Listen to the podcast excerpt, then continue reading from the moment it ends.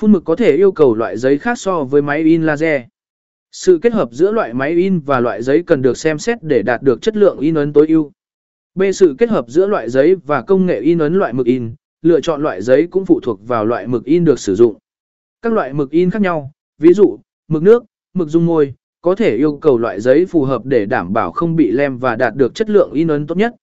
Công nghệ in ấn, các công nghệ in ấn cũng có sự ảnh hưởng đối với lựa chọn loại giấy. Ví dụ, in offset, in phần sổ và in offset số đều sử dụng loại giấy và mực in khác nhau.